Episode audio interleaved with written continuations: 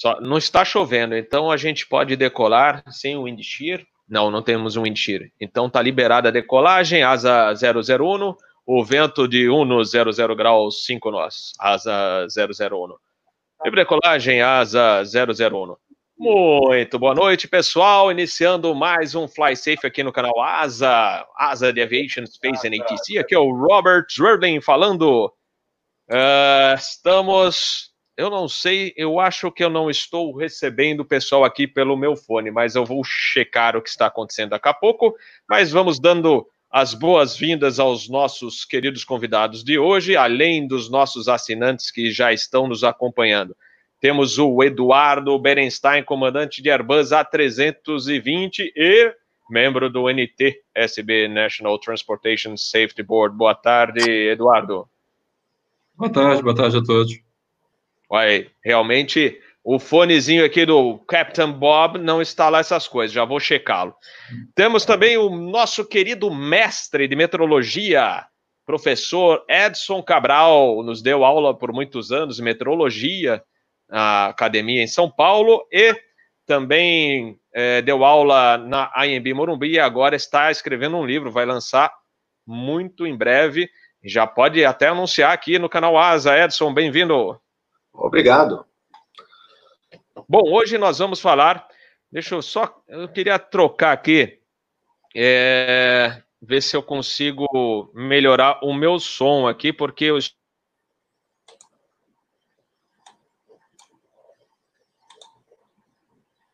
Você ficou mudo, Robert.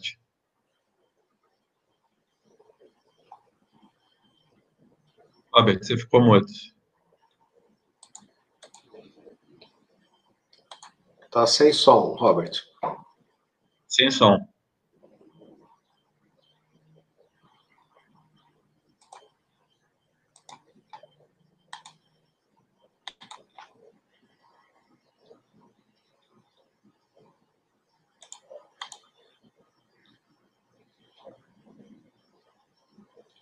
Não, você está sem som, Robert. Você tem que fazer um master reset. Abre o QRH. Eu acho que você deve ter desligado o seu fone no, no aplicativo. Dá para ver que você está com o seu microfone aqui selecionado para mudo. Dentro do, desse, desse StreamYard. StreamYard. Agora você voltou. Ok. 5%. Clareza sim.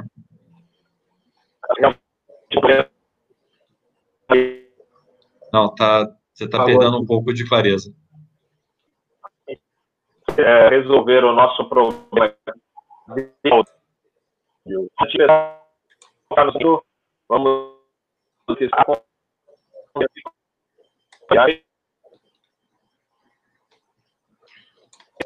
Eu tô Tenta transmitir. Agora melhorou. Opa! E agora? E agora? 5 barra 5? Clareza assim, ó. 5. Pode lançar. Agora... Item mel já foi tirado. Pera aí, então, ó, vou cancelar o item mel aqui, tá liberado para decolagem, problema de som resolvido, sem problemas. Deixa eu olhar aqui o radar também da aeronave. Radar, a gente já fez o nosso by test aqui também no radarzinho, porque nós estamos observando umas células de trovoada nas imediações e a gente vai verificar também. É bom é, verificar se todo o sistema está ok, porque voar no meio de trovoada não é nada bom, e principalmente se a célula da trovoada estiver em cima do aeroporto, ou na final de aproximação, ou no eixo de decolagem. Bom, tem a, dica, a velha dica do Captain Bob, que vale para todos que gostam de segurança de voo. Se você vai decolar e tem um CB desabando na sua frente, especialmente na cabeceira oposta, não faça isso. E se você estiver aproximando e tiver. Vocês olhem essa foto aí. Deixa eu ver, deixa eu sair aqui da frente, olha lá. Tem um CB desse jeito lá, desabando lá na final de aproximação. Você vai pousar ou vai esperar um pouco? Esperem, porque o Delta 191 não esperou e acabou se acidentando. Então, nós vamos falar sobre o wind shear. Eu queria uh, passar para o. Edson Cabral para ele explicar para quem não conhece, quem não é da área da aviação, ou é da aviação e quer se aprofundar um pouco mais, até os pilotos novos que estão começando a aprender em sala de aula, falar sobre wind shear, tesoura de vento. A gente fala aqui no Brasil tesoura de vento. E o, o termo técnico em inglês é wind shear. Então, Edson, fique à vontade, explica para a gente o que, que é wind shear e microburst. Ok. Vamos lá. Boa noite, pessoal. Agradeço aí o Robert, saúdo o Eduardo, né? Já teve o um contato já há um tempo, tá? É, sou dos meus alunos, tá? É, bastante contente aí de poder trabalhar um pouquinho com aviação nesses tempos obscuros de pandemia, né? Então, vamos falar um pouquinho de tesoura de vento, né? Eu trabalhei no aeroporto durante 14 anos que tem um número muito grande de reportes de tesoura de vento, que é o aeroporto de Guarulhos, né? Ele é o recordista em reportes no Brasil, seguido por Florianópolis e Porto Alegre. Porto Alegre, alguém perguntou aí se tinha o Indishir? Tem o Indishir, sim, tá? E muito. Muito. Tá? E não tem elevações como Guarulhos e Florianópolis, né? Pouco diferente. Né? Então, quando a gente tem um relevo bastante movimentado, né, acidentado, e temos também condição de trovoada, a gente pode ter o que a gente chama de tesoura de vento, wind shear, gradiente de vento, né? São várias denominações né, para o mesmo fenômeno. É basicamente uma variação na direção ou na velocidade do vento, né? Variação e ou é, na direção e ou velocidade de vento numa certa distância. E para a gente identificar a intensidade dessa tesoura, a gente tem é, valores em tabelas com variação de tantos nós a cada 100 pés. Né? Vamos imaginar uma tesoura de vento severa. Você tem que ter mais de 12 nós de variação em 30 metros ou 100 pés na vertical. Então, a aeronave, basicamente, ela pode ser jogada para cima ou para baixo, né? É, a foto que tem atrás do Robert é uma foto que ilustra, né? Opa, obrigado. Ilustra um fenômeno que gera tesoura de vento, que é o microburst, que pode ser traduzido por micro-rajada ou micro-explosão. O micro não dá ideia de potência, dá ideia de dimensão, de tamanho, né? Ele chega até alguns quilômetros de raio.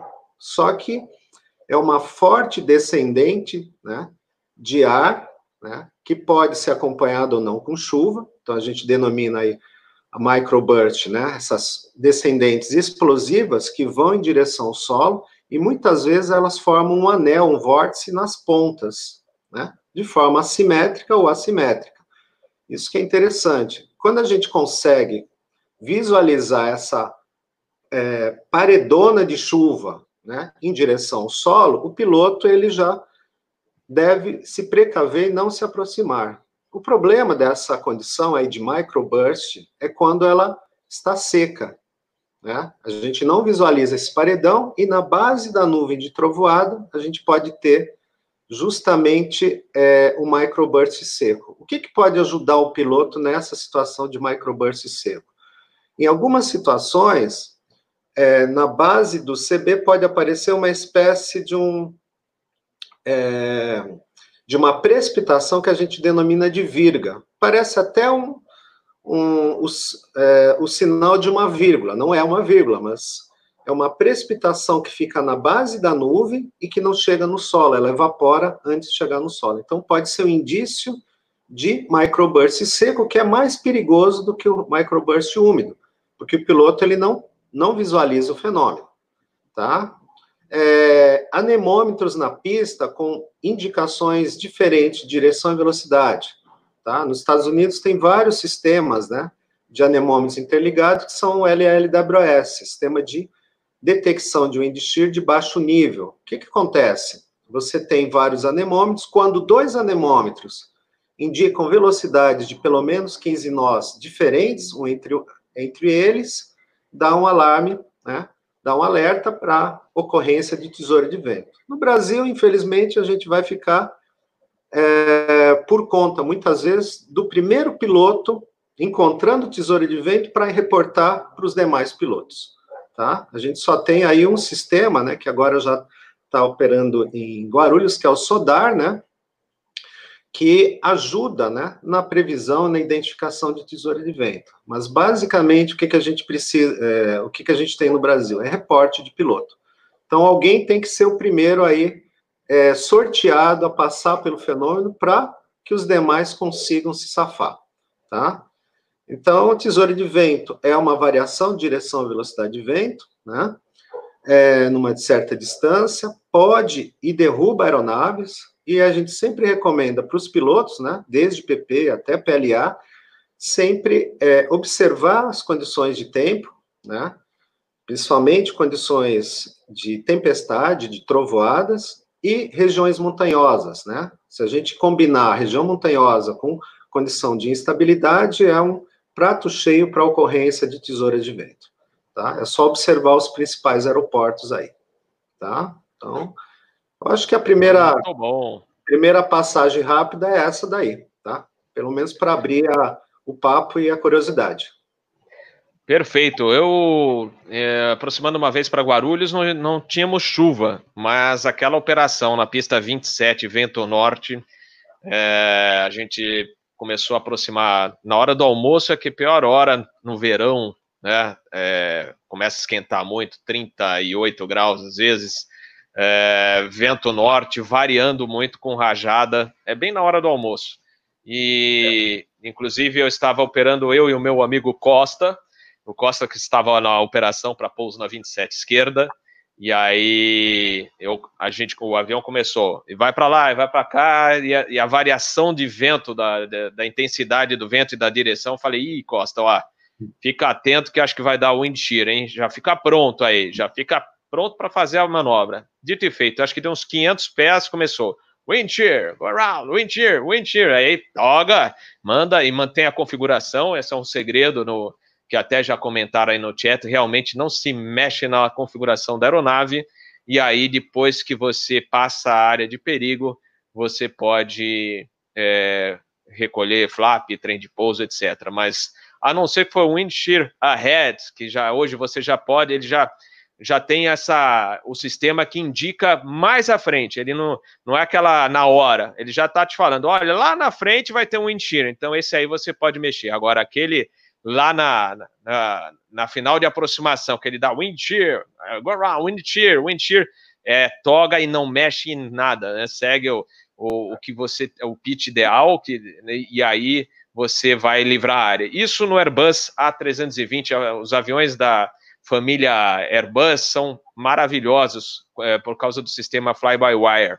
Então você tem é, a proteção, você vai colocar o pitch às vezes 17,5 lá, e o avião te segura. Ele não vai ter que. Você não vai ter que. É aquele que a gente fala no Boeing, eu voei Boeing 737 e voei Embraer 145. É para Deus e para o diabo. Porque além de você fazer, é, fazer a manobra evasiva, você tem que também tomar cuidado com o stall, etc. Então é um pouquinho mais é, trabalhosa. Na, no Airbus, não, ele já te garante essa margem de segurança aí numa manobra evasiva, e a mesma coisa numa situação de GPWS. Né? Então você vai botar o nariz lá para cima e não se preocupa que se o sistema tiver ok funcionando é, na, na, maneira normal do, do sistema de fly-by-wire, ele vai te garantir que você não vai despencar. Você falou de Porto Alegre, realmente Porto Alegre tem muito wind shear, principalmente nessa movimentação aí de pré-frontal. É, como eu falei num episódio anterior aí, é, é, teve um dia que eu nem cheguei a descer em Porto Alegre, porque o sistema estava tão ruim. Nós tínhamos rajada de 58 nós com a trovoada, é, células de trovoada na final da 11, da 29, e um avião da Azul arremeteu lá. Realmente deu trabalho para o pessoal lá que tentou a aproximação, é, justamente por causa de um wind shear. Falou, olha, tava difícil, tava bravo o negócio. Então, é, realmente o wind shear não é brincadeira. Daqui a pouco a gente vai colocar a caixa preta um avião para você, para a gente tentar assistir aí. É, não, nunca compartilhei tela aqui no StreamYard. Hoje a gente vai tentar fazer isso aí, para vocês observarem a descida do avião abaixo de mil pés. A tripulação começou a, a perceber é, que tinha alteração é, drástica na meteorologia por causa de wind shear. E aí, realmente, eles, quando eles perceberam, já era tarde. O avião bateu no solo. É, voltou a voar, ele bateu no solo antes da, bem antes da pista, voltou a voar. Quando ele levantou um pouquinho, ele bateu num carro e num poste. E aí ele veio para o chão e morreu bastante gente. E foi o voo 191, um TriStar, um L1011, que justamente levou é um acidente emblemático na história da aviação, porque levou as autoridades e todo mundo que pesquisava já essa área de wind shear é, a desenvolver o sistema que hoje nós temos nas aeronaves, que você é, tem esse aviso quando tem wind shear e você tem tempo de fazer a, manobra evasiva. Mas eu vou de deixar um pouquinho com o Eduardo, que o Eduardo, que é do N NTSB, também deve ter bastante informação sobre isso.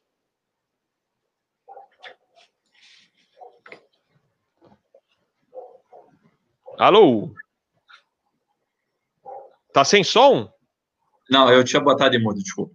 É, o, caso de, o caso de wind shear é um caso muito estudado, é o, é caso de fenômeno na natureza mais estudado pelo NTSB, por conta de segurança de voo, e isso a gente tem um, um apoio muito grande é, dos laboratórios da NASA. A NASA sempre foi a, a grande é, é, agência por trás de todos os estudos de meteorológicos possíveis que tem nos Estados Unidos e no mundo.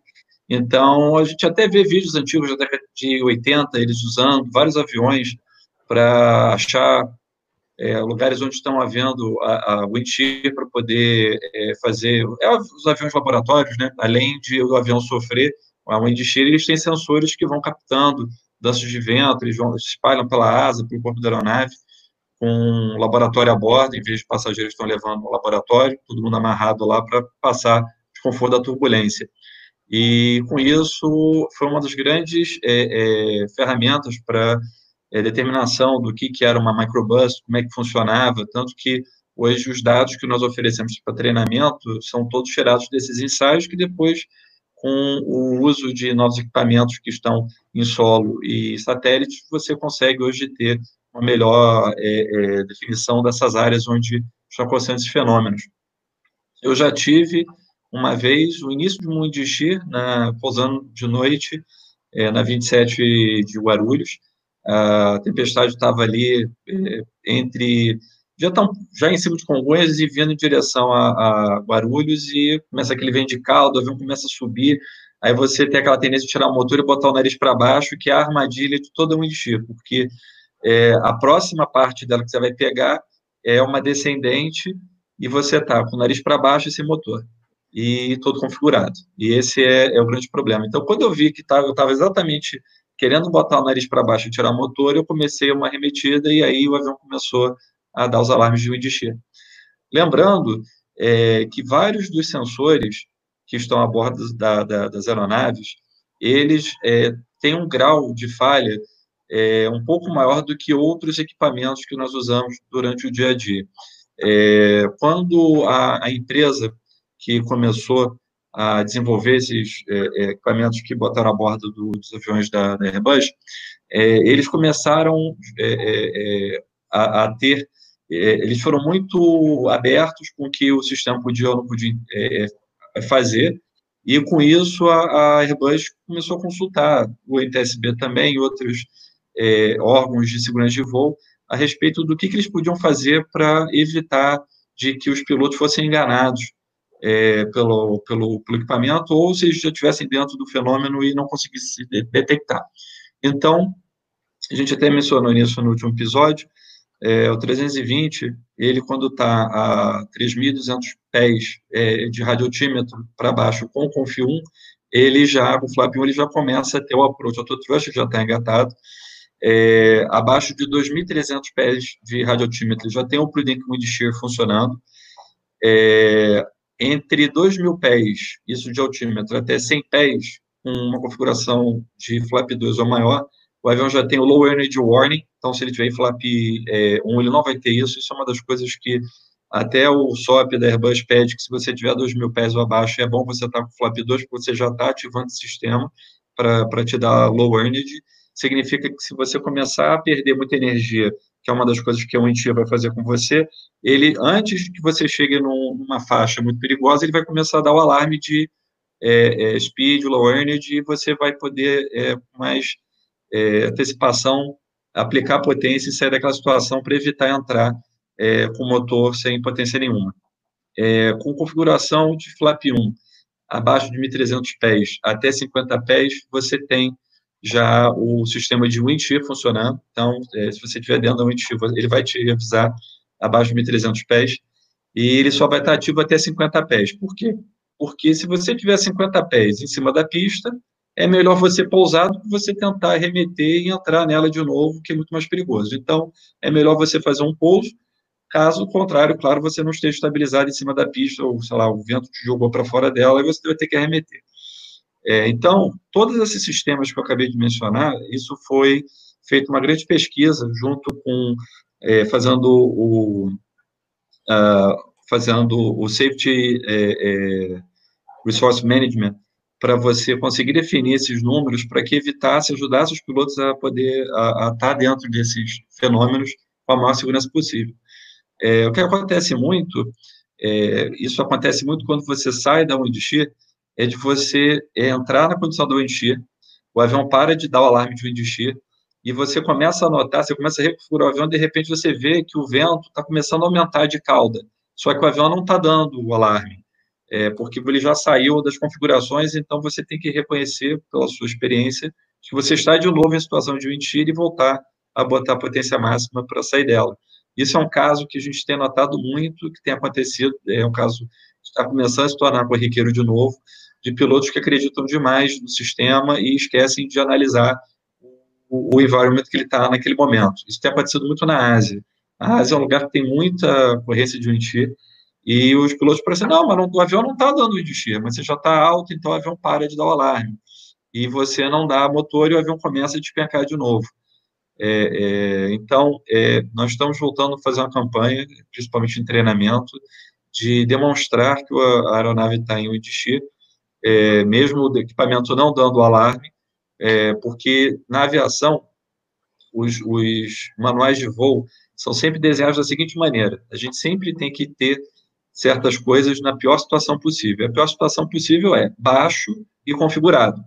Então, é, é, você tendo uma Indixir, vamos dizer assim, você decola de Santiago e tem que virar para a esquerda ou para a direita para subir a, a, montanha.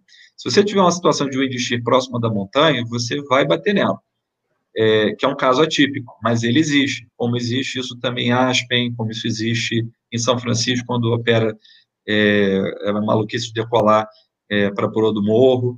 É, não acontece muito, mas quando seu aeronave está aproximando na pista, que eu sempre esqueço o número agora, acho que é 18, e você vai arremeter para cima das montanhas, é, é, você pode ter um caso de endicheira ali, que é comum é, na 15 do Galeão, quando você passa ali o, o Tinguá, ou quando você opera na 09 e tem aquele vento de norte também, que você vai tomando pancada até você passar pela sombra da, da, do morro, da cantareira.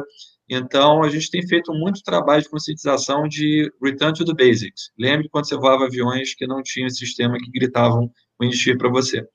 Então, é, é, é, muito mais fácil ter um indistir a uma altitude mais alta. Mas, é, às vezes, essa altitude mais alta, é, dependendo do tamanho da, da, da que você está encarando, ela pode te jogar de novo para uma situação de baixa altura. E, e esse early detecting da, da, da Windshear é algo assim que hoje tem salvado vidas para as empresas que têm é, dado esses cursos é, é, para voltar, as pessoas voltarem a ter o feeling de detectar um Windshear sem que o sistema do avião é, possa dizer. Mais uma coisa, só para passar a palavra para vocês de novo, uma outra coisa que, junto com a NTSB, a, a, a Airbus adotou também, é algo que a gente já vinha dizendo a eles há algum tempo, a respeito de é, é, ajudar a, a. Só abrir aqui de novo. A minha, o meu computador está pregando a peça em mim também, sistema hum. novo. É, deixa eu reabrir aqui. É, a gente tem um, um, Quando a gente vai fazer a. Eu também estou apanhando aqui que eu mudei de computador. Então, ah, imagina, gente... mais uma. Não, não vai, vai, entrar no mel ou não vai? Também. Vai, vai entrar no mel. Quando a gente vai fazer a nossa, a nossa preparação para escolher a configuração de colagem, a gente acha que tem qual procedures? Quem tiver aí a, o FCON do 320, na parte de performance, take-off, thrust e flexible, vocês vão ver que existe uma parte escrita take-off, takeoff junto procedures. Então, ele vai te dar várias é, situações para te ajudar a, a, a, escolher a melhor é, é, configuração e potência para você decolar. Então, ele dá assim, depending of environment takeoff conditions, the following procedures recommend. Aí, do lado, são, é uma, são três situações, então ele dá conditions, procedures e reasons. Então, aqui, vou dar um exemplo aqui, ó. É uma, uma aeronave, é, estiver operando uma pista seca, dry or wet, well-paved runway, flap setting give to the highest flexible temperature. When flexible temperature uh, difference between two flap settings is low, use the highest flap setting. Reason, extend life, engine life and save maintenance cost. Tá bom, isso é a questão, tá tudo certo, tá, tá seco, tá, tá cavote, você vai lá, usa essa situação e decola. Aí ele tem aqui, wind shear spec along the takeoff pad. Aí, no caso que o, o Robert mencionou, você alinhou ali, viu que tem um CB, ele vai passar, você vai passar próximo, aí ele tem aqui o procedimento, maximum thrust. Aí está a razão, mantém acceleration capability. Então, quanto mais energia, quanto mais aceleração você tiver próximo do CB, mais chance você tem de efetuar uma manobra é, é, evasiva, tendo sobra de potência. Então, é uma coisa que eu falei, vou repetir, toda vez que você segue os SOPs das aeronaves, tem muita coisa de segurança de voo é, já dentro dela, que nós trabalhamos junto com a FAA, com, com é, o CAA, JA e outras agências de segurança, para já deixar tudo pronto para que o piloto não precise ficar gastando tempo pensando qual é a melhor situação. A já dá para ele, tipo, faz isso, isso, isso, te garante isso, isso, isso, isso, assim. É, é, então, da página TSB, da, das nossas pesquisas, elas nunca terminam, a gente coleta muito dado, mesmo é, os casos que, que, que, não são reportados, o sistema, quando detecta e dá o entir ou o da head, é, o sistema da Airbus e da, e da Boeing mandam para a gente os dados para que a gente possa criar um banco de dados para até assessorar os, os, os, engenheiros e os administradores das pistas, o ATC também, para que é, é, seja dado é, essas informações. Eu vou dar um exemplo aqui, se vocês abrirem o ROTAR de Congonhas, a, o item D ele põe aqui, reta final para pouso da 17 deverá ser executada com cautela devido à existência de corrente descendente próxima à cabeceira. E eu já tive, eu, eu achava que isso era uma lenda, até o dia que eu tive isso com 318. E ele ficou muito mole no final. Eu posei com o motor ainda em, em, dando potência. E se eu tirasse aquele motor, eu tenho certeza que eu ia dar uma pancada forte ali. E foi, aconteceu comigo só uma vez. Eu acredito que quem está é, fazendo ponte aérea há mais tempo, é, há anos, deve ter tido uma ou duas vezes, porque para ter esse tipo de dado, é porque realmente alguém detectou isso, e como o Edson disse, são esses reportes que ajudam a criar o nosso sistema de segurança. Para vocês, Muito bom. Muito bom. Então, dando as boas-vindas aqui ao Ivan Bitar. Ivan Bitar é meteorologista, piloto também, e, ele embarcou num voo Porto Alegre-Brasília uh, comigo, e no final do voo veio dar uma palavrinha e me presenteou com o livro dele. Muito bom. É uma pena que eu não tenho ele aqui comigo nesse exato momento. Se der, ainda trago aqui para mostrar para vocês. Um livro muito bom também de meteorologia, mas o, uh, o Edson Cabral também vai apresentar. Você já tem alguma coisa do. Aí, ó. Também já tem. Olha só. Show de bola. Muito bom. Parabéns, Edson. Mas, Ivan, é, parabéns para você também. É, e, aliás, parabéns a todos os meteorologistas, fazem um excelente serviço aí, é, principalmente os nossos mestres. Grande Banse, lembro de, com saudade das suas aulas lá no Aeroclube de São Paulo. É, então vamos lá, vamos, eu queria tentar, vamos ver se esse sistema é, me ajuda aqui, como diz o nosso colega da televisão, me ajuda aí. Vamos ver se a gente consegue colocar na tela o, o justamente a, a, gravação da caixa preta e o flight data, né? Porque você vê a, a trajetória do TriStar da Delta 191, de, é, a gente depois passa alguns detalhes a mais. Esse voo, vou passar agora falando nisso. É, esse não foi o primeiro voo, o, acidente que a gente tem registrado na história. Depois o Edson vai passar esse histórico para vocês. A gente teve também um 727 da Eastern em 75, lá em Nova York. Pegou um enchir, caiu, matou muita gente. É, nós tivemos esse Delta, é, o TriStar, um voo, vamos lá, Deixa eu aqui que a iluminação está brava. Deixa eu ver se eu consigo iluminar aqui para. Vamos lá. 2 eh, de agosto de 85, ó, verão, e ainda tinha uma, uma linha de pré-frontal. 163 a bordo, eh, 134 sobreviveram e teve mais uma morte. Aliás, 134 perderam, eh, perderam as vidas, eh, que eu, a informação que eu tenho aqui. Posso estar enganado, mas e mais um no solo, ou seja, é, desses 160 e poucos, 134 é, faleceram e um é, perdeu a vida no solo. Foi o, cara, o motorista do carro que o TriStar atingiu. Eu vou só checar, mas acho que é isso, né, Eduardo? O número de mortos desse acidente? Ou pode ser que eu inverti aqui, mas eu vou dar uma checada, mas acho que foi isso aí, porque pelo estrago. Eu... É, porque é, o avião. Deixa eu abrir aqui é, no. É, mas é, Oi, 134, né? Mortos. É, 134, incluindo o motorista, o azarado que. Ah, que tá, tá aí. É, então, e, esse avião veio de Fort Lauderdale, lá na Flórida, para Dallas, Dallas Fort Worth, que é o principal aeroporto de, de Dallas. Ele é, tem esse nome porque ele divide o espaço, ele é enorme, esse aeroporto. Se não, se não aumentaram desde a última vez que eu estive lá, ele tem sete pistas, são cinco paralelas no sentido norte-sul, mais duas paralelas, paralelas em diagonal. E são três torres de controle, vocês terem uma ideia. É, eu tive o prazer de visitar lá.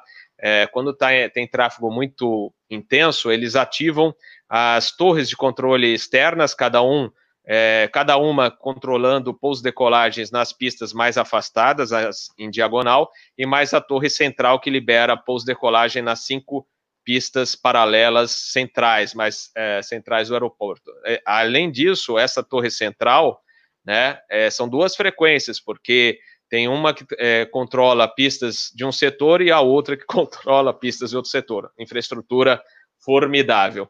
E esse avião que veio da Flórida, ele já começou a mudar a rota é, dele, porque tinha um, um, sistema se deslocando, sistema de, de frente na área do Golfo, e ele entrou um pouquinho mais para o lado do, do, continente, pelo que eu entendi é, da, da leitura aí do relatório. E aí ele entrou, foi fazendo os desvios meteorológicos normais. Quando ele entrou em aproximação, ele ainda solicitando os desvios, mudaram inclusive de pista, era para pousar na 18, foi para 17.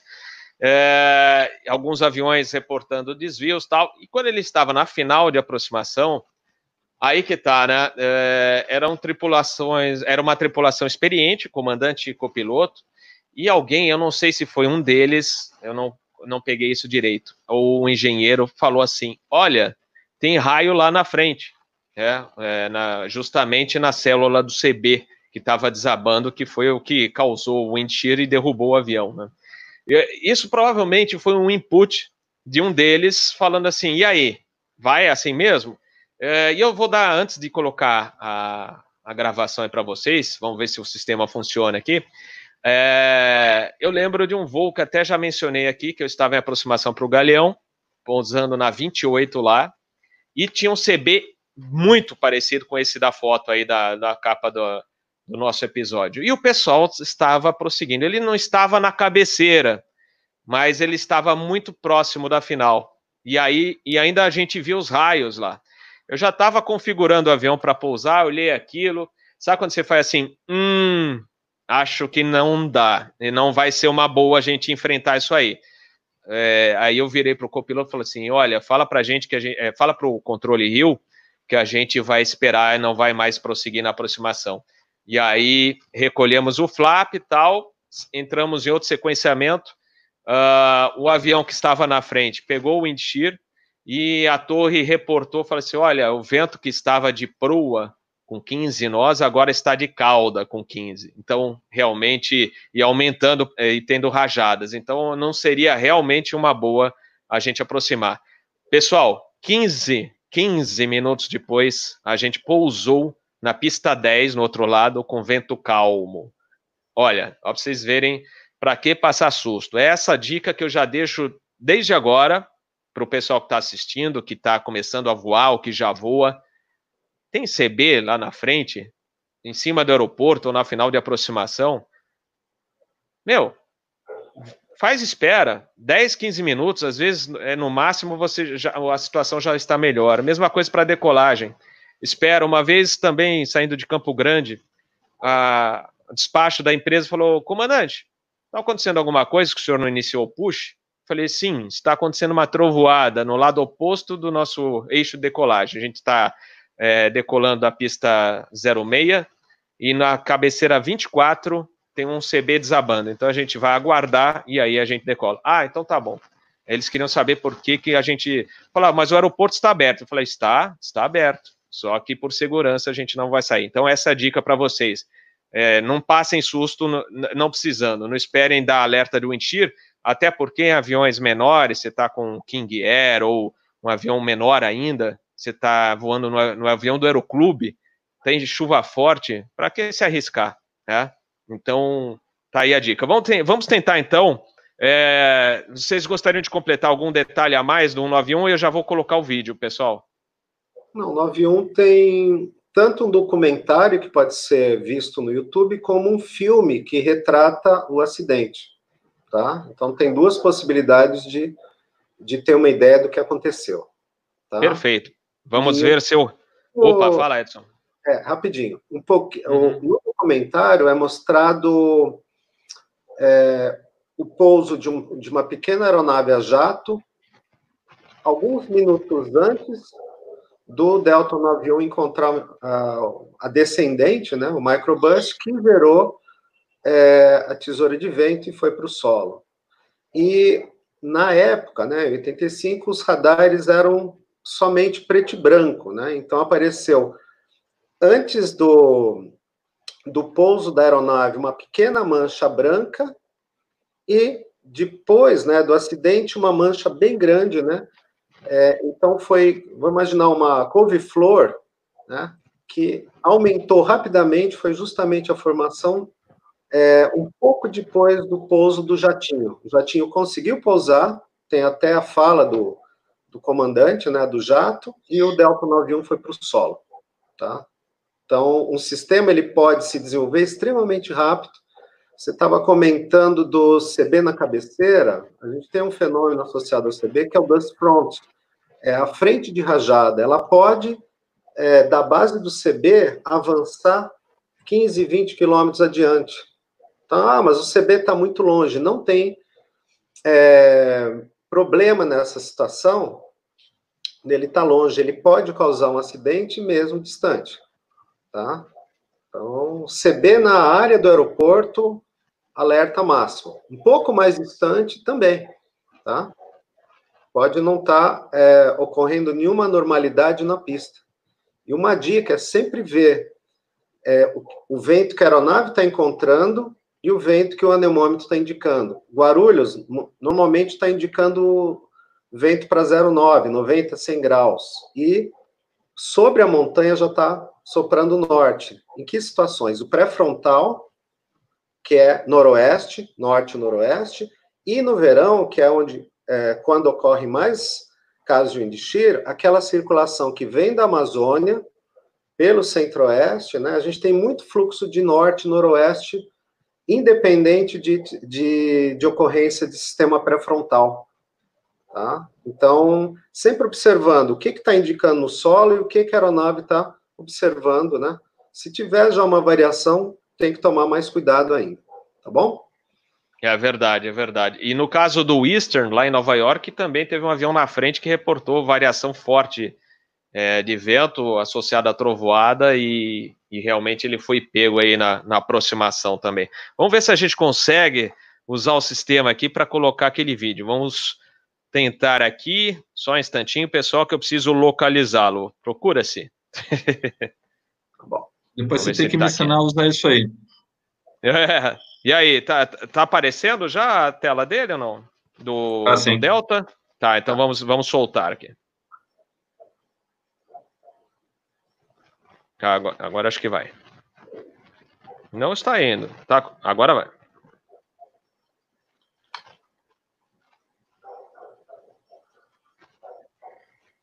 Aumenta o volume do vídeo, eh, Robert. É, estou tentando aqui, só um instantinho.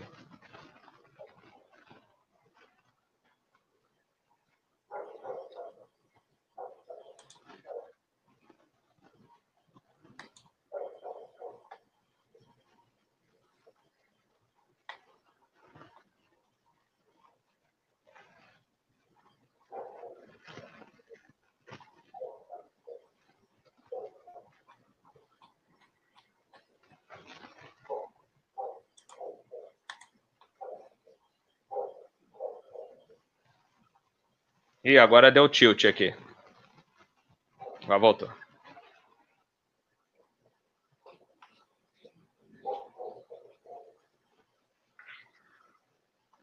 Ué, travou aqui. Pronto. Tá meio estável.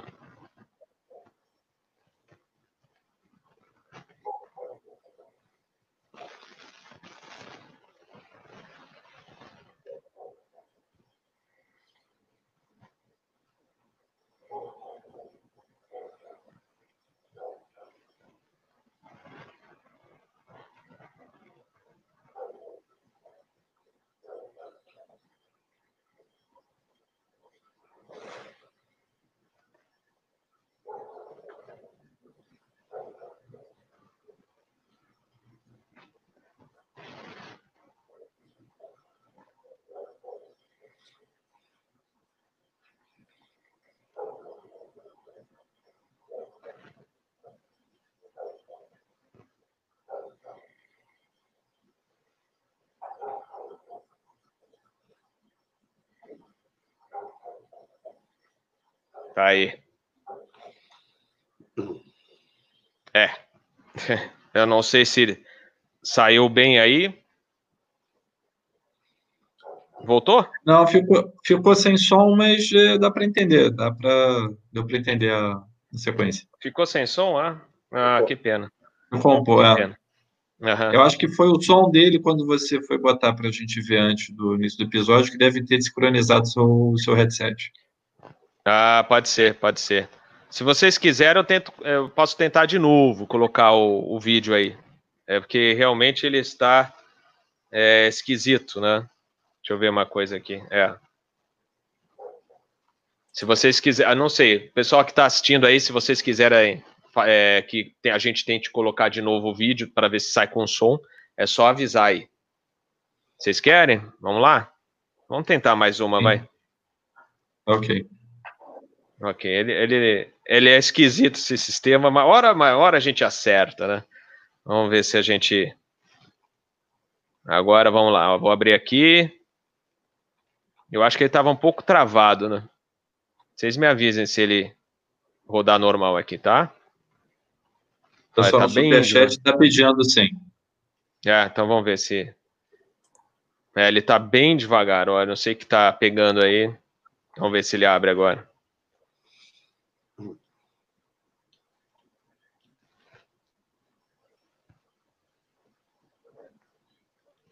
É, agora tá dando um, um pau no vídeo, não tá funcionando aqui. Tentar mais uma. Você tá abrindo ele na sua nuvem? Não, tá aqui do, do computador aí. Vamos ver se ele. Hum. É, ele tá bem lento. Deixa eu ver uma coisa aqui. Acho que agora ele vai, vamos ver.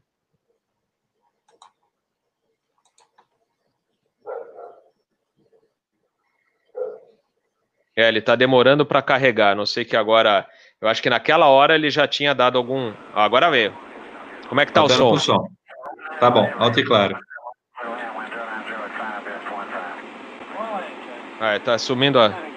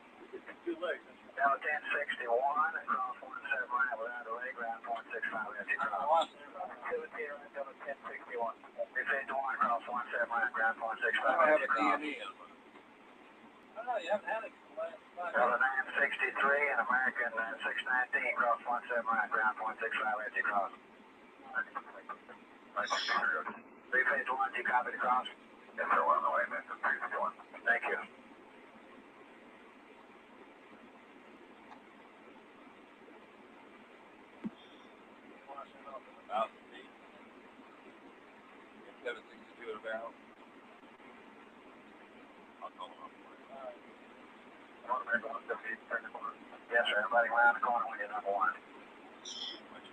Major one, six, six, contact. I'm gonna lose it all of a sudden. There it is. Push it up. Push it way up. Way up. Way up. Way up. That's it.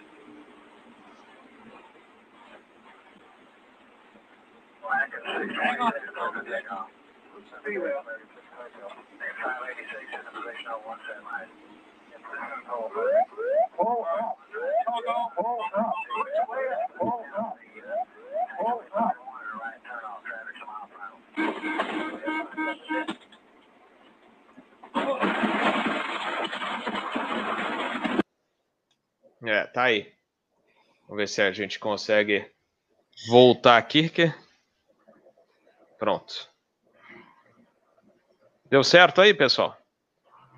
Deu certo. Ah, tá. Vocês, observem que eles tentaram arremeter, o, o comandante Toga pediu Toga e a torre também falou assim, é, go around pro, pro Delta, mas já não dava mais tempo, né? Ô, Robert, uma das coisas que o ITSB trabalha bastante é com captação de dados e comparação. Por exemplo, o, o aeronave que hoje a gente tem mais dados de, de VNX é o 737. O 737 é uma das aeronaves mais voadas do mundo. Então, a gente, quando começou a ter a Operação 320, que é uma aeronave de configuração muito parecida, de asa, penagem, motores, posição dos motores, etc. e tal, finance rate, então muita coisa que a gente aprendeu no 737 a gente transmitiu para a Airbus na sua fase de voo de campanha para tipo, ó, isso aqui é o que acontece quando isso, isso, isso nessa situação acontece. Então a gente tenta ajudar ah, os fabricantes e as empresas com o maior número de dados possível, mesmo que os dados não venham da aeronave que estão operando, porque a aeronave ainda não começou a operar. Por exemplo, o mesmo caso acontece com o Airbus 220, que a gente tem muitos dados do, de um avião chamar irmão, que seria a mesma categoria, que é o caso do, do Embraer 190, 170, e assim vai, por ter mais o mesmo finance rate é, é, e mesma, é, é, ou muito parecido, e, e a mesma tipo de fuselagem. Quando você vai pegar os dados dos aeronaves que têm é, configuração igual 727, Fokker 100, MD80, MD8, etc. e tal, você tem outros dados por causa da qual é a capacidade de voo e de aceleração desse, desses, desses, aviões por ter seus motores atrás, por ter uma maneira de se configurar diferente, resultante diferente. É, uma coisa que aconteceu, quando a gente começou a estudar mais é, perto do fenômeno de wind a gente teve problema de que nós tínhamos mais aviões Nero voando do que aviões Heavy. Então, para a parte da campanha da NASA foi toda feita em cima do 737. E aí, quando teve um acidente como esse da Delta, a gente viu que a gente tinha que refazer esses dados, porque esses aviões têm, são, assim, mundos diferentes. Então, é, é uma das coisas que atraiu os fabricantes a fazerem aviões, você pegar o 767, 757, 777, 787, 330, 350, são aeronaves muito parecidas. É, porque todos os dados que a gente conseguiu de um, a gente consegue aplicar no outro e assim vai é, do que você ter aviões como foi o MD-11, DC-10, o L-10-11 e assim vai. Um, um, que era um terror para a gente era aquele British, que, aquele BA que tinha, era, é um trimotor que parecia, quadrimotor, não é isso? Dois motores em cada casulo, lado a lado? Qual do... Qual, Qual? do... Ou não? Estou esquecendo o nome dele. É aqui, ah, do é, não, era o não, é, você quer o tipo é o, é o que era o que tri, tri, trimotor que nem o 727, que tinha aquele ah, trem de Trident, de nariz. Era o Trident. O Trident. É ele Trident. tinha um trem de pouso que descia fazendo assim. Aquele avião, para fazer um trabalho para ele, era uma loucura, porque ele era muito esquisito. Ele, assim, não é nada contemporâneo com as coisas que, que a gente podia fazer na época. A gente tentou botar o modelo do 727 em cima, mas é, é, é, por mais que a gente tentasse, o avião é mais largo, ele tem um motor é, é, posicionado é diferente. Então, quando a gente tem esse tipo de problema, é difícil você criar os modelos. Quem teve que fazer isso para eles foram, foi a própria empresa que fabricou. É, então, tudo era novo para ele, dos efeitos de wind shear e de outras coisas mais. Mas nunca ficou fora de escopo enquanto voou para poder ajudar a manter a segurança do avião voando também. Mas hoje você vê é, é, que cada aeronave, por exemplo, o 380, quando começou a voar, o NTSB chegou para eles e falou assim: eu não tenho nada para te oferecer. A melhor coisa que eu posso fazer é te dar os dados do C5 Galaxy, que é algo parecido com o que vocês vão voar. Mas lembre que o avião tem asa alta e vocês não vão ter asa alta. Mas a massa era parecida. Então, começou-se todo um trabalho novo de trabalho do NTSB de entender o que, seria um Endshire para um 380. Então, a gente fez uma campanha junto com a Airbus de ir até lá, assessorá-los e coletar dados para entender mais a respeito dos Super Heavies. E nisso a gente chamou muita gente que foi piloto do C5 Galaxy para acompanhar eles, para dizer, cara, vai lá e tenta explicar o que que, o que, que acontece. Tanto que o C5 Galaxy tinha um dispositivo que ficava na longarina dele, é, se esse dispositivo, um amortecedor, se ele tivesse desligado, literalmente o avião ficava batendo asa durante o voo inteiro. E com esse dispositivo ligado, ele impedia da asa ficar batendo para criar momento. E algo parecido com isso a Airbus botou a bordo, mas não é um sistema que você consegue ligar e desligar. É apenas um. Eles fizeram alguma é, é, passagem de, de trama de, da longarina para é, melhorar é, é, o quanto de estresse de carga ele poderia receber da ponta da asa batendo, para evitá-la de bater. Então, até hoje, toda vez que sai um avião novo, se ele não for é, parecido com um desses que eu mencionei, a gente começa uma campanha nova de tentar entender quais são os efeitos de um no voo dessas aeronaves. Perfeito, muito legal informação adicional aqui no canal. Pessoal, vou falar também do lembrar de um acidente que o Cabral vai falar um pouquinho do histórico dos acidentes de Winchira aqui também no Brasil. Mas é, a gente lembra do Serra Maikian, que papa papa é, papá papá Serra Maikian, que é um Boeing 737-200 da VASP, é, dia 25 de maio de 82. Esse acidente lá em Brasília, VASP 234 vinha de São Paulo, de Congonhas, saiu de Porto Alegre. 112 eh, passageiros tripulante, de, tripulantes e dois passageiros faleceram nesse acidente. O 737 aproximou com tempo, mau tempo, segundo o depoimento da, da, das pessoas que estavam no voo, dos tripulantes. Eh, não, não achei o relatório final desse, desse acidente. Mas o 737 chegou para pouso em Brasília, naquela época era uma pista única, e o avião bateu com força em meio ao mau tempo, e tudo indica que tenha sido uma tesoura de vento, um wind shear. O avião partiu em três pedaços e dois passageiros morreram é, nesse, nesse acidente. É, tem gente que fala que não foi, tem gente que fala que foi, mas pelo que tudo indica, né? é, chuva forte, é, trovoada, rajada de vento. E Brasília é outro lugarzinho que quando tem trovoada sai de baixo. Então, é, me faz lembrar, inclusive, outro voo também que tínhamos uma, um CB é, muito parecido com o da foto na final da cabeceira 11 esquerda. É, aliás, eu não sei se tinha 11 direita. Não, não tinha ainda 11 direita, era só 11 e 29. E aí a gente num sequenciamento tal do controle Brasília e aquele CB desabando bem na final da 11, eu olhei, falei pro copiloto assim, hum, acho que vai ficar feio para a gente aproximar. E aí você lembra todas as suas aulas de meteorologia, é, não só da é, aqui do, por, por, exemplo, do professor Edson, mas da época de escola de aviação, do professor Bansi, e lembra da, das, dos relatórios de acidentes, de tudo que você lê da, sobre os casos, vídeos, etc. Eu falei assim: vamos fazer o seguinte: Goiânia ainda não tinha o terminal novo, o pátio era muito restrito. Vamos para Goiânia agora e aí a gente reabastece e volta. É, a gente pediu Goiânia em é questão de 10 minutos. É, eles suspenderam as aproximações para Goiânia porque não tinha mais pátio nem pista de táxi para parar avião.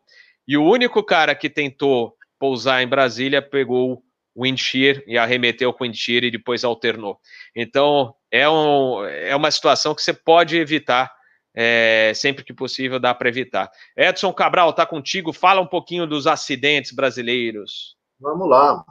Bem, vamos, o histórico mostra aí o 75, né, o Eastern, Nova York, é, e tem um relatório final de um acidente é, de 1956 em Cano, na Nigéria, que já apontava como causa principal né, é, o wind shear para o acidente, tá? Porque não foi 75 início, né? Foi bem antes, né? Tanto que é, vários estudos, né, que apontavam falha humana ou mau tempo foram reanalisados, né?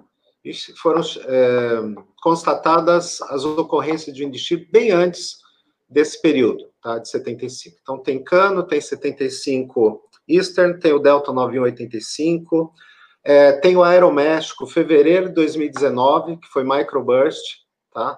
O Microburst... O Embraer, né? Isso. E com todas as informações é, meteorológicas fornecidas, né? Ainda assim, houve a tentativa de decolagem e o acidente, tá? Então, bem recentemente, a gente teve um acidente associado a esse fenômeno. Microbursts são descendentes fortes que causam variação de direção e velocidade de vento, então causam encher, tá? É, no Brasil, é, os sites de acidentes apontam Capão Grosso, 1958, né?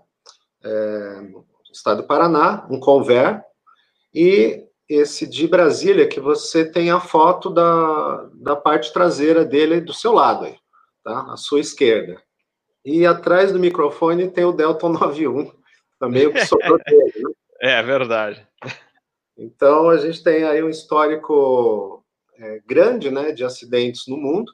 O que chama mais atenção é que o número de é, fatalidades supera geralmente o número de é, feridos, tá?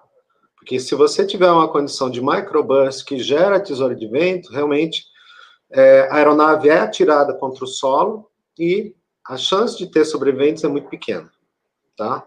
Teve também é, um, um DC-10 na, em Faro, no sul de Portugal, teve é, vários acidentes também nos Estados Unidos, nos anos 80, 90, e uma das pessoas que mais contribuiu com os estudos foi o professor Ted Fujita, né, que é conhecido pelo, uh, pela escala Fujita, né, de tornados, né, trombas d'água.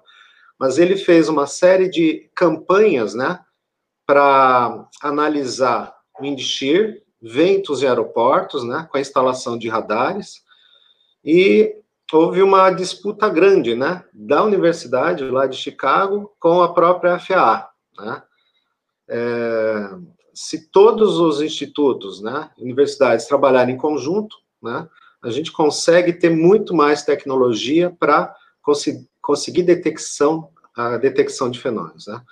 O que eu lembro também que é muito interessante, né, é o caso do aeroporto novo de Hong Kong. Não é tão novo, né? É, o Kai-Tak foi fechado numa noite, foi aberto o aeroporto novo Shep Lepcock, tá? E o que, que acontece ali? Eles têm uma grande quantidade de equipamentos em volta das pistas, no próprio continente, né? Também tem equipamentos como radar, e eles têm um sistema é, por conta da existência de relevo montanhoso, né, na face leste ali do aeroporto, eles conseguem dar um aviso de tesoura de vento com 30 minutos de antecedência, então um prognóstico, e turbulência com 12, 12 horas de antecedência. Isso é muito interessante. 30 minutos na aviação é muito tempo, tá? Então, se a gente passa de um diagnóstico para um prognóstico, a evolução é muito grande, tá? Isso não impediu que, é, um pouco depois na, da inauguração do aeroporto, tivesse ocorrido também o um acidente, o um MD-11, que virou ali por conta de rajada, por conta de tesoura de vento, tá? Vitimando três pessoas, tá? Então, mesmo com toda a tecnologia, com todo o conhecimento, continua ocorrendo os acidentes e continuam ocorrendo as fatalidades, né? Então, a gente tem que trabalhar muito com observação, com é, a parte de instrumentação meteorológica, previsão melhor, né? E a indústria aeronáutica tem que se juntar, né, a essas pesquisas, né? A gente viu o caso de cinzas vulcânicas que paralisaram alguns anos a Europa, quando mexeu no bolso, né? Até as ações de alguns aeroportos da Alemanha caíram, né? Quando mexe no bolso, todo mundo corre atrás, ou quando existe um número de vítimas muito grande tá? Então, se passou a é, incentivar cada vez mais pesquisas para detecção de cinza vulcânica, é um outro problema extremamente sério, tá? Mas quando teve é, a grande mexida na economia mundial, que é um fenômeno que a gente não sabe quando começa e não sabe quando termina.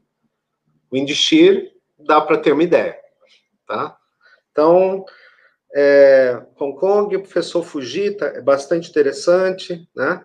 Então, uma ideia aí de, dessas ocorrências aí, e como a gente falou de microburst, a estatística mostra que 5% dos CBs causam essas fortes correntes descendentes, que o pessoal chama de vento, né? No caso, são correntes verticais, tá? De ar, tá? Então, cada 100 CBs, 5 vão ocasionar microburst. Então, o cuidado tem que ser sempre mantido, né?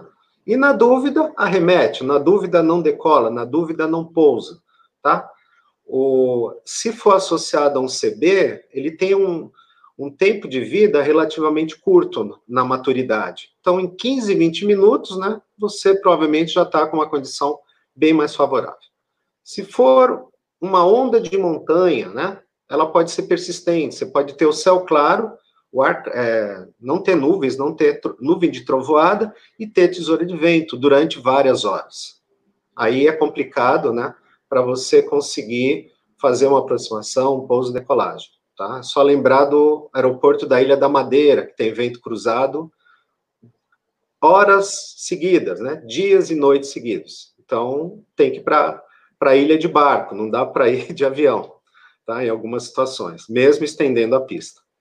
Tá? Então, são algumas dicas aí, eu acho que a gente vai incorporando um pouco mais de conhecimento, né? É verdade, Edson. Você sabe que eu, eu visitei pela Aero Magazine o aeroporto de El Ray Jepsen, lá o de Denver, no Colorado, e eles têm as rochosas é, muito próximo do aeroporto. Aliás, um, um panorama maravilhoso, né? Inclusive o terminal El Ray Jepsen, a parte de, de cobertura é, branca, eles é, fizeram, o arquiteto projetou para lembrar justamente as montanhas rochosas. E eles têm um sistema de detecção de, de, mudança climática, do jeito que você falou de Hong Kong, muito parecido. É, quando eu visitei lá a torre, eles me mostraram, falaram, olha, dá tempo até de mudar a cabeceira em uso bem antes, ou de suspender a operação, ou até a chegada por certo setor, você já altera isso bem antes, porque a gente pode prever isso com antecedência, devido a não sei quantos ele na época ele falou, talvez esteja até na reportagem da Aero Magazine, eu preciso procurar lá. Vários é, sensores ao longo da região, e, a, e esses sensores passam as informações é, para o sistema lá do aeroporto e eles conseguem fazer essas previsões maravilhosas. Aliás, é, seria bom investir também nos aeroportos mais é, problemáticos aqui do, do Brasil. E já vou deixar um convite para você e para o Berenstein. Na quinta-feira que vem, a gente, eu e o Berenstein, a gente vai falar é, sobre perda de controle em voo.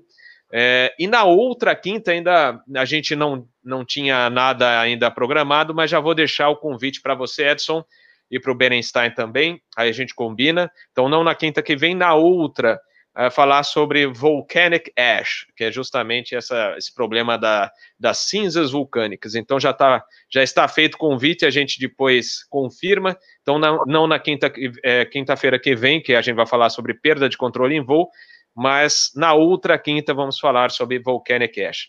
Então, pessoal, a gente está um pouquinho no limite do, do episódio. Eu queria já começar a rodada final pelo comandante Berenstein. Berenstein, suas conclusões para a gente finalizar o nosso episódio de hoje do Fly Safe. Então, o trabalho de toda a organização de segurança de voo é continuar prestando o maior número de informações e pesquisa. É, nós temos hoje muito contato com a NOAA, que nos ajuda muito em, em, em pesquisar não só nos Estados Unidos, mas é, fe, é, é fenômenos meteorológicos no mundo todo porque tem fenômenos que acontecem mais no sul, mais no norte, e os Estados Unidos está só no hemisfério norte, então é, a gente tem que prover isso também, porque a aviação hoje é global. Agora, com o crescimento da, do uso do 321 NEL e o, daqui a pouco também o 737 MAX com um tamanho maior, vai aumentar o número de voos transcontinentais e, e de maior duração para essas aeronaves, então, a gente tem que fazer o trabalho de pesquisar o que, que pode acontecer, pode influenciar. Hoje, a, a, a, número um, dentro do TSB, a proposta número um é, é em vez de esperar acontecer, tentar é, pensar o que vai acontecer para oferecer maior segurança. Pesquisa ainda não terminou, acho que todos os dados que todos os pilotos puderem informar com relatórios de, é, de segurança mandados para o CENIPA ou para os países onde estiverem.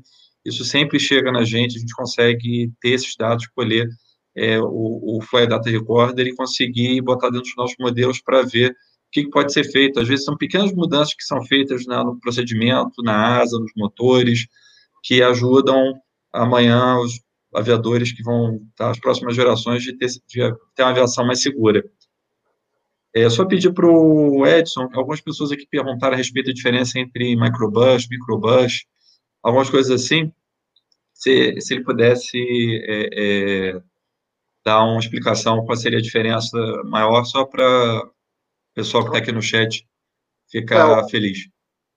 Eduardo, quando o raio é de poucos quilômetros, mais concentrado, então a gente denomina de microburst. Quando as descendentes ocorre numa área maior, downburst. Ok? Beleza, o pessoal agradece aqui. É, perguntaram também, Eduardo, se tem estatisticamente falando, se tem como é, você ter um número dentro, é, dentro do, do, número total de acidentes, é, se é possível tirar alguma, alguma estatística disso. Então, eu estou vendo aqui, foi o Bruno que perguntou assim, a gente tem uma estatística de que a cada é, 20 aeronaves que entram numa, numa uma condição de wind shear a baixa altitude entre 2.000 a 1.000 pés, meia vai ter um, um acidente, é, ou um incidente próximo de grave. Então, a gente pode dizer que a cada 40 aeronaves que encontrem, é, mas ela tem que estar, tá, estar na situação, é, é, não, a gente não conta as que arremeteram antes de entrar na situação, acho que realmente entraram na situação, uma chegou a ter um, um, um acidente leve ou grave. A dica é não entrar, né? É, é a dica é não entrar. A gente, vai, a gente é, porque 2020 está esse problema, a gente, é, final desse ano, a gente ia oferecer um novo número, mas como a aviação diminuiu muitas operações, esse número vai ser com certeza impactado, então a gente não vai conseguir oferecer um dado melhor, mas em 2021, se tiver os 12 meses voando, a gente vai conseguir dar um dado.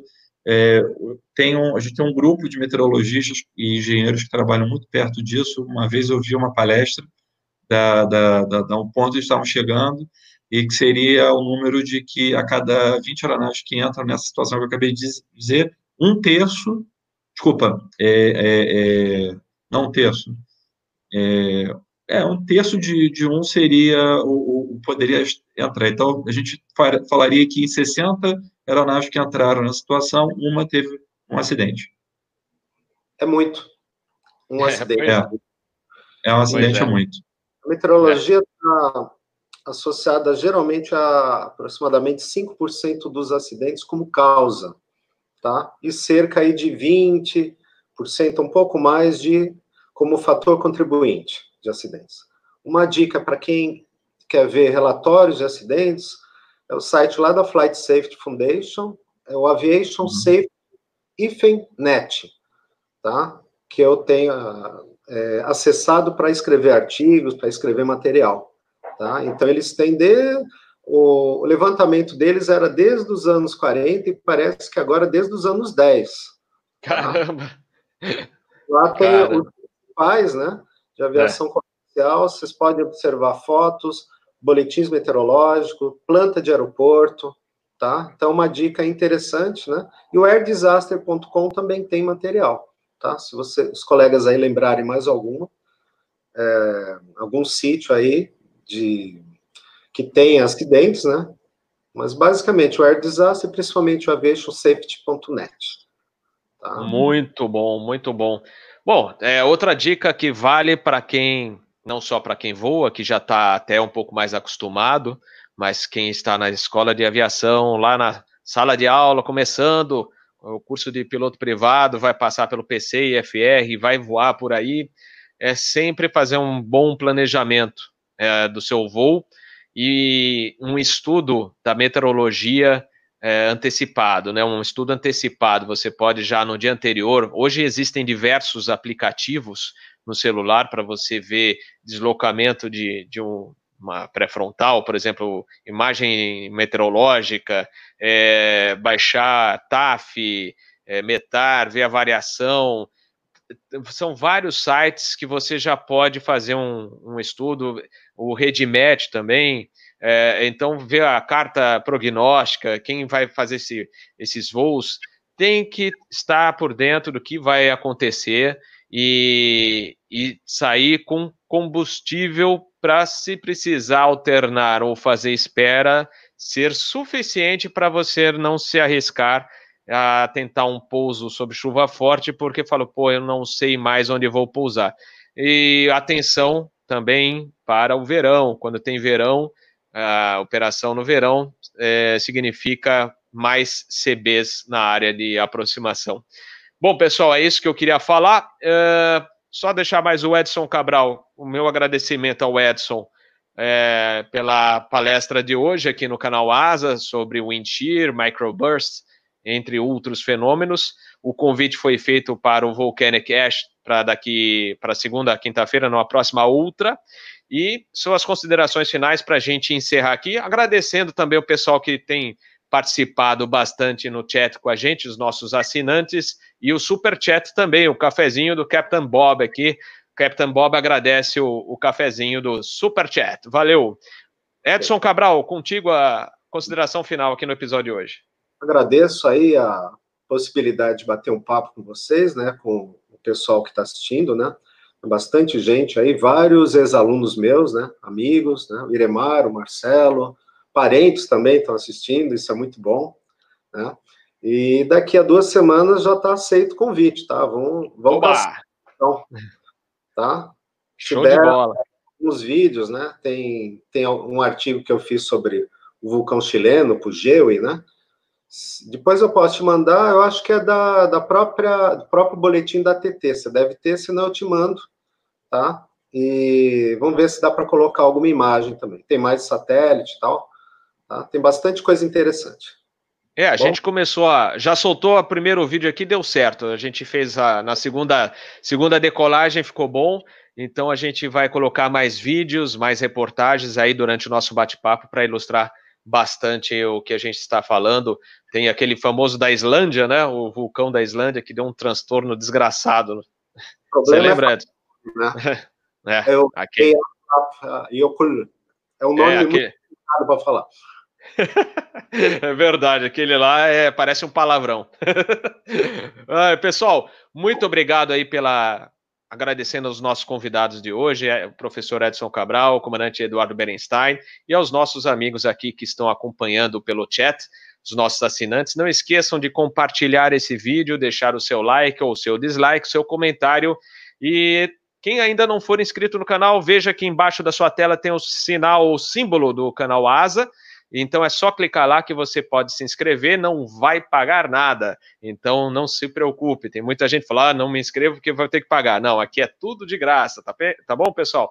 E mais tarde eu vou soltar esse episódio também em plataformas de podcast, inclu incluindo o Spotify, o Apple Podcast e o Anchor. Então é, fiquem de olho que daqui a pouco a gente solta esse episódio também para quem quiser escutar via podcast. Tá bom, pessoal? Muito obrigado, boa noite a todos. Tenham um excelente final de semana. Aliás, amanhã, sexta-feira, tem Asa News, às 6 horas da tarde. E também, para quem esqueceu, ó, dia 12, hein? Dia dos namorados. Não esquece do presente. Se der tempo, compra o presente, tá? Então, valeu, pessoal. Boa noite a todos. Muito obrigado. Valeu. Tchau, tchau.